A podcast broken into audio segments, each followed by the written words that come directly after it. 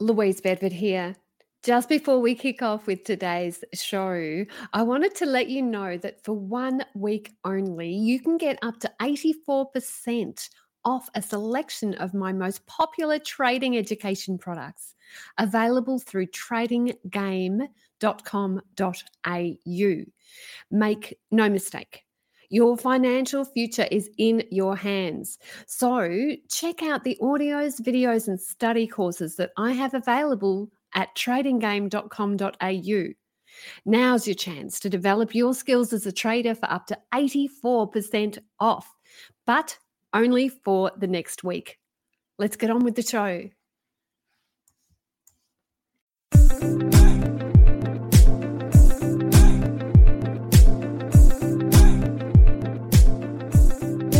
Hi, I'm Caroline Stephen, financial journalist. Welcome to today's episode of Talking Trading.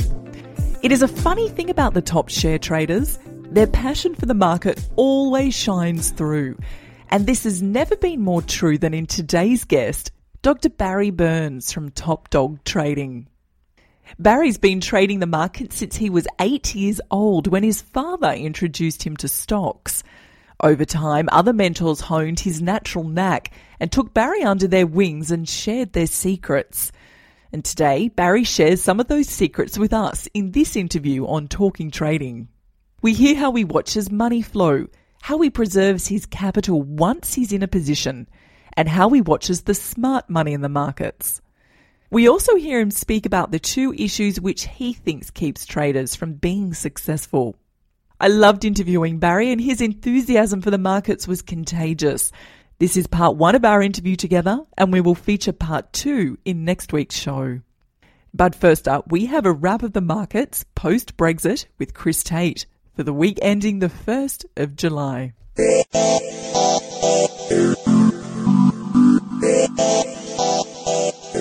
Chris Tate, hello and welcome to Talking Trading. Hi, Caroline. Chris, how did the pound perform this week? Well, at the risk of being hit out of the park for poor puns, the pound got pounded. I, I, I think the best quote I saw was on a website that said that the pound is down against, well, everything. Uh, we can put stock, stock markets to one side. The true indicator of an economy on an international scale is how their currency is doing. And the pound is going through one of its regular once a decade midlife crises. And how long will the volatility of these midlife crises last, do you anticipate? Until Article 50 is sorted or until something else changes. The fact that the English are a little bit like us and they no longer seem to have a functioning government won't make things any easier for anybody. So, are you avoiding the volatility in this area at the moment?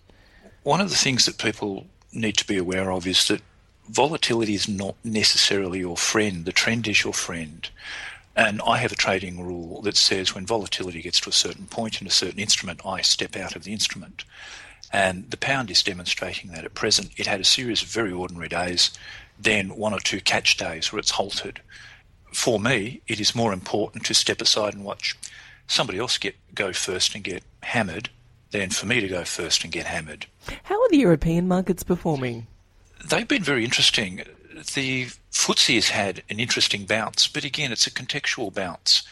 The FTSE is simply stuck in a range as we are, and that's it. What's been an overreaction, in sort of my view, has been European markets, but their overreaction, I think, has come about by a perception that their own countries might want to punt the EU. And let's swing over the Atlantic. How did the US markets perform to the Brexit? Again, they had two days of conniptions and then recovery. But again, it's context. Their market is still stuck in a narrow band. Both the Dow and the S&P 500 are stuck in a band. Uh, the Russell 2000, which is a very broad index, has really been struggling for about a year. But the thing that is interesting, the thing that's uh, piqued my attention in the US market is that the VIX, which is the volatility indicator, or as many people call it, a fear gauge, has moved contrary to the S&P 500. It, when you map them together, they should really track together. And it does appear as if the S&P 500 has reacted or overreacted on the downside compared to what the VIX says that it should have reacted. So, what does that mean? What it means is uh, the market has overcooked itself in terms of how fearful uh, options traders are. The VIX is a collection of the think of it this way: the most liquid at the money options for the S&P 500 and it's their implied volatility. Implied volatility is often taken as a gauge of how uncertain or fearful markets are. The VIX is referred to as a fear index, so when it lifts dramatically, it's perceived that markets are becoming more skittish or more fearful. The thing is, the VIX actually collapsed last week and has pulled right back, but the S&P 500 hasn't followed it with a bounce as of yet. And only time will tell whether the two come back together as to where they should be. Let's talk about the commodity markets, which are really moving, especially precious metals. Yeah, the only markets that are moving are commodities markets. They were the best performing markets of last week. In fact, they've been the best performing markets of the last month. And it's being driven by the likes of silver and palladium dragging everything along. But you're getting everything else moving as well. So you're getting natural gas, coffee, sugar, orange juice, gold, platinum, copper. They're all being dragged together. This to me is actually a very, very positive sign because uh, for the first time in quite a while, we've actually starting to get reasonable bullish moves in commodities. Chris Tate, thanks for your time. Thanks, Caroline. Well, hello. I am Peter L. Brandt, and I just want to say that I listen to Talking Trading, and I enjoy it, and I expect that you do too. Dr. Barry Burns has been trading the markets for nearly 50 years. He is the author of Trend Trading for Dummies and is a doctor of hypnotherapy and a certified NLP practitioner. He is the CEO of Top Dog Trading, which he founded to help students shorten their learning curves in becoming traders. We speak to him now about his methodologies. Dr. Barry Burns, hello and welcome to Talking Trading. Hi, Caroline. Thank you so much for having me. It's my pleasure to be here. Barry, tell us, how did you get started in trading the markets? I got started with my father. He was a trader. It was his passion and avocation in life. He started when he was 18 years old in Detroit, Michigan. So this was around 1935 five, I would say. So he would leave his regular job. He worked for the telephone company, and on his lunch break to learn about the markets, he would go down to the local brokerage house, take a sack lunch down there. And of course, back in those days, we didn't have direct access, computers, and all of that. So, and uh, my dad just happened to meet a gentleman there. He seemed to know what he was talking about, and uh, this gentleman took him under his wing and taught my dad a lot. So, unfortunately, I never had to trade in that fashion. But um, my dad did start teaching me when I was at the ripe old age of eight years old. Wow. S- yeah, yeah. So I know I look young, but I'm actually 57 years ancient. So I've been trading for 49 years. And between my dad's experience and what I've got from him and my experience, I've seen a lot of things happen in the market over the decades and not really surprised by anything. And I tell you, that experience really is very, very helpful. But yeah, my dear old dad, he got me started and it became a wonderful bonding experience between the two of us uh, throughout his entire life. It's an interest that we shared, not just an interest, a passion, I should say. And then I got other teachers after him. My dad was a stock trader, as I said. Then later I got into futures and commodities and options, but my dad stuck with stocks. So, so what markets and time frames do you trade, Barry?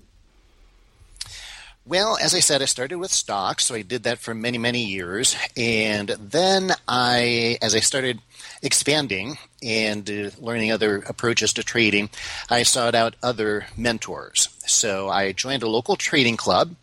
And there was a gentleman there who was very well respected here in Southern California, and uh, he traded futures. And so I took his class in his home, and actually uh, he was in his 80s and he had a girl his girlfriend was about 40 and so the classes were actually at his girlfriend's house and they would trade together every morning and so i'd go over there and pretty soon um, so i learned futures from him i got into the e-minis at that point and we were trading pretty short time frames like two minute charts And um, after a while, he stopped charging me and he just said, Barry, you know what? I've never seen anybody as dedicated as you. And so you just seem to have a knack for this. You seem to catch on real quick. So I'm going to make you my protege and I'm not going to charge you anymore.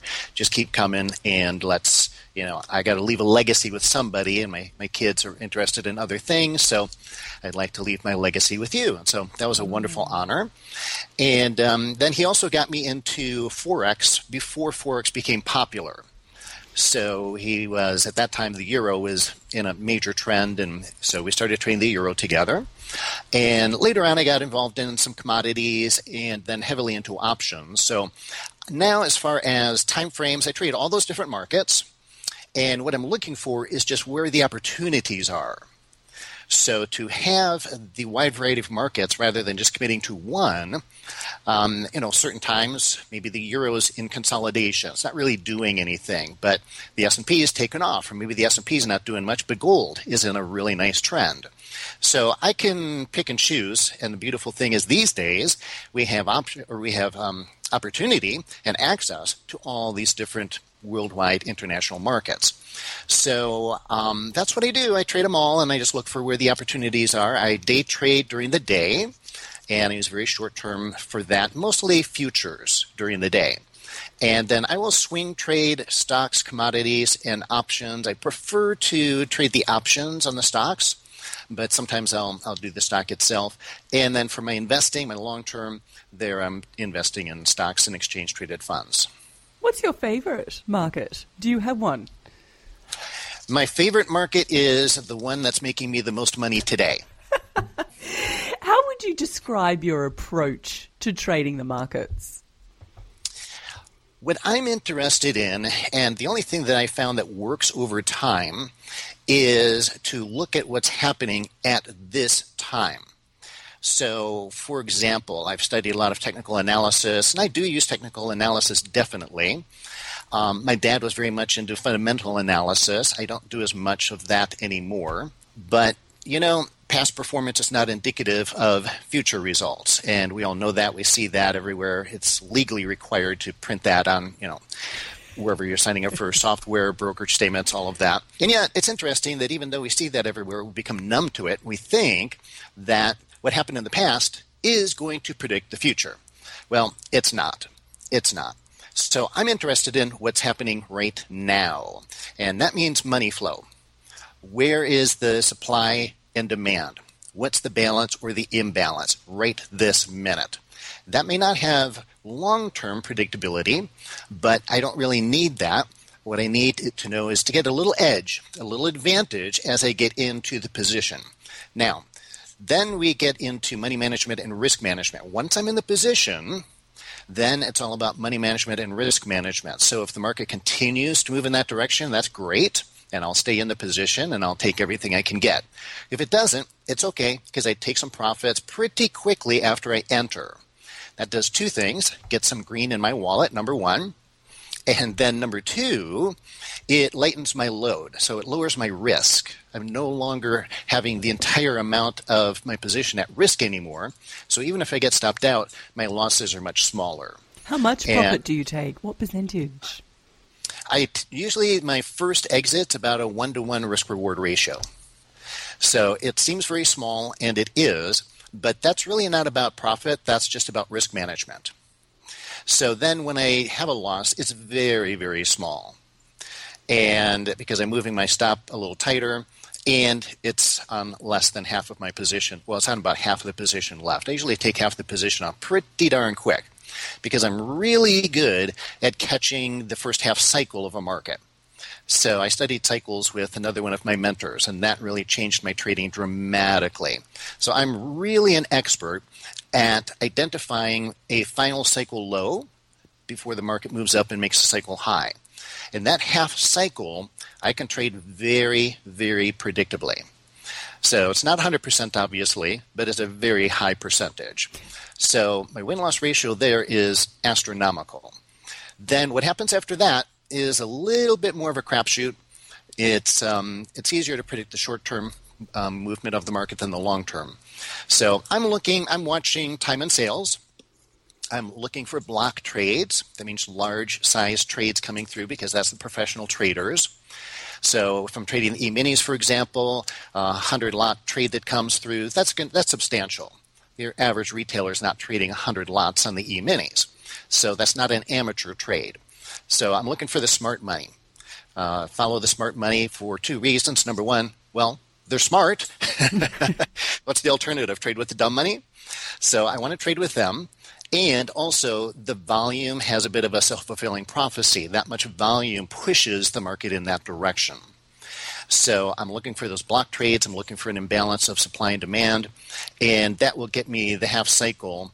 I'm actually looking for a little bit of a momentum shift at the tops and the bottoms of the swings as well.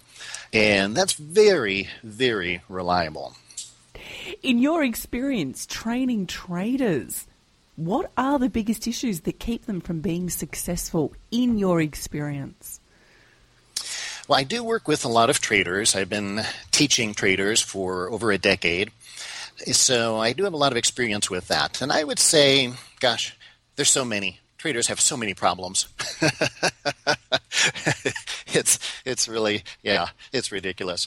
But um, hey, I've been there. You know, we've all gone through the same learning curve. So I never put anyone down because I tell them, hey, number one, you're not going to know something until somebody teaches you the first time. And I've been there and I've made every mistake you've made. So there's no reason to feel bad. There's no reason to worry about giving a wrong answer. Actually, if you give a wrong answer, you should hoot and holler and say hooray because you're about to learn something. And that's always good. But I would narrow it down to two things, first of all, that are some of the biggest is- issues that I'm finding that they don't learn from a lot of books or even a lot of other teachers. So, number one would be timing your entries and timing your exits. You know, a chart is a two dimensional object. So we have price on the y axis and we have time on the x axis. And most of what we're taught focuses on price, or maybe price and volume, price levels, support resistance, or indicators that are derivatives of price. And that's all great. You need that. But very few people give in depth study about how to measure the x axis, time. When to get in. Well, guess what? That's 50% of the information on the two dimensional chart. How in the world can you possibly establish a probability scenario if you ignore 50% of the information, the time axis, in your trading? Well, by definition, you cannot.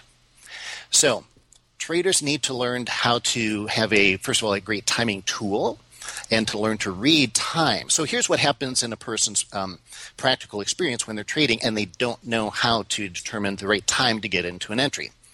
And one of my friends used to say, retailers are often right, but at the wrong time. So, an example of how that would happen is there's an uptrend, get a higher high, higher low, you buy it, market goes up a little bit, fills you, and then right after you get in, turns around, goes down, and stops you out. We've all experienced that, right? Then here's the maddening part. Right after you get stopped out, the market turns around and goes back in the original direction of your trade.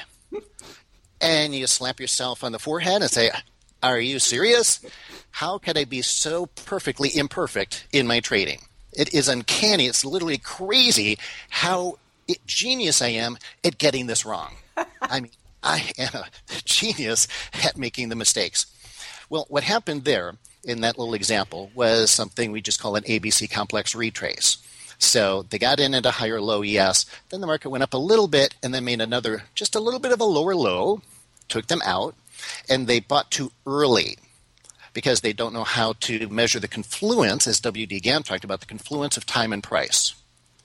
And so I focus on that. I teach people that. The other one that I would say that is a big problem for people is that they're not taught about momentum. Momentum. So, for example, I held a webinar today, a live webinar, and I asked people, I did a little quiz. I said, okay, let's say um, there's two types of trends. And by the way, there's more than two types, but I just want to see what's in your brain cells today. What's in your awareness? What's on your radar? So please enter into the question box two types of trends. Every single person listed uptrend and downtrend. Now, is that a wrong answer? Nope, that is a correct answer. Nobody mentioned high volatility and low volatility trends. That would have been another right answer and is very important to know. But there's a third answer. that is also correct, and that is a strong trend and a weak trend. Nobody had that on their radar. Nobody was thinking that. That tells me, and I shared with them, I said, well, golly, you're all right, but you need to add to your knowledge this that every time you take a trade, before you press that buy button, ask yourself, wait a minute, Caroline, is this a strong trend or a weak trend? Because if it's weak, and there's no momentum, strength, which is acceleration combined with weight or, in market terms, volume, then it's unlikely that that is going to follow through. It will probably fail. You will get in, and then the market will turn around. On the other hand, if it is a strong trend, then it's very likely the market will continue to make a higher high. You can lock in some profits there, move your stop to break even, and now you're golden. And so it's just like a train going down the track, okay, a locomotive. If it's going 60 miles an hour and you put on the brakes, it's not going to stop in a meter, right? It's going to keep going. In fact, it'll go a mile down the track before it stops if it's going 60 miles an hour. Happen to know that because I saw it in a documentary. I'm not really that smart, but I saw that. So, same with trading. But on the other hand, if I'm just walking as an individual and I'm going north and that's my trend, I can turn around within one step and head south. So trend itself has no leading implication whatsoever, but momentum does. And since we're traders and we're not analysts, we're trying to determine what's going to happen after we get into the trade. What's going to happen on that blank side of the chart on the right side. We need some sort of leading indication, and that's what momentum gives us. So I would say those are the two things that I see people are not being taught, they haven't learned, and I focus on. Barry Burns from Top Dog Trading, where can people go to find out more about you? Well, the best place is to go to my blog, topdogtrading.com. And you can see some articles there. I've got uh, videos, free videos, lots of free education. I also, on that uh, front page of my blog, offer a five day free course so people want to try my courses before they buy, try before you buy. Got a little mini course there, and that course talks about the difference between professionals and how we trade and retailers and how they trade. So it's a real eye opener and absolutely free. It's just five videos, so it's real sh- uh, short and sweet. But um, I also provide one of my trade setups there called the rubber band trade. So you can actually get a trade that you can go and, and try and sample and see and make sure it works for you. So that's the way that I get people into my courses is I don't really sell. I give away a lot of free education and that way people say, wow, this is good stuff and it actually works and I'm actually making money before I buy anything. And I say, yeah, just buy my courses from your profits that I make for you.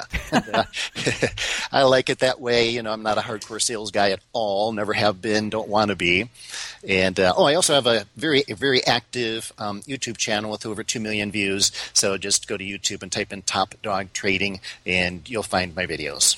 Barry, it was very stimulating talking to you today. Thank you very much for coming on to Talking Trading and sharing your trading wisdom. Thank you, Caroline. My pleasure. I appreciate the invitation and love your podcast. It's fantastic. You do a great job and you have great guests. And uh, thank you for the service you provide the trading community. And that's all we have for you today, guys. Stay tuned next week to hear part two of Dr. Barry Burns' interview as we discuss the psychological challenges of trading. I'm Caroline Stephen on behalf of the team. Thanks for your company. We'll see you next week. You've been listening to talkingtrading.com.au with Caroline Stephen. Make sure you are subscribed to this website to receive the very latest market views, commentary, and expert opinion. Tune in next week as we've got a bumper show planned. Bye for now. The views represented on Talking Trading are general in nature and do not take into account your objectives, financial situation, or needs. Before acting on any of the information, consider its appropriateness in regard to your own situation.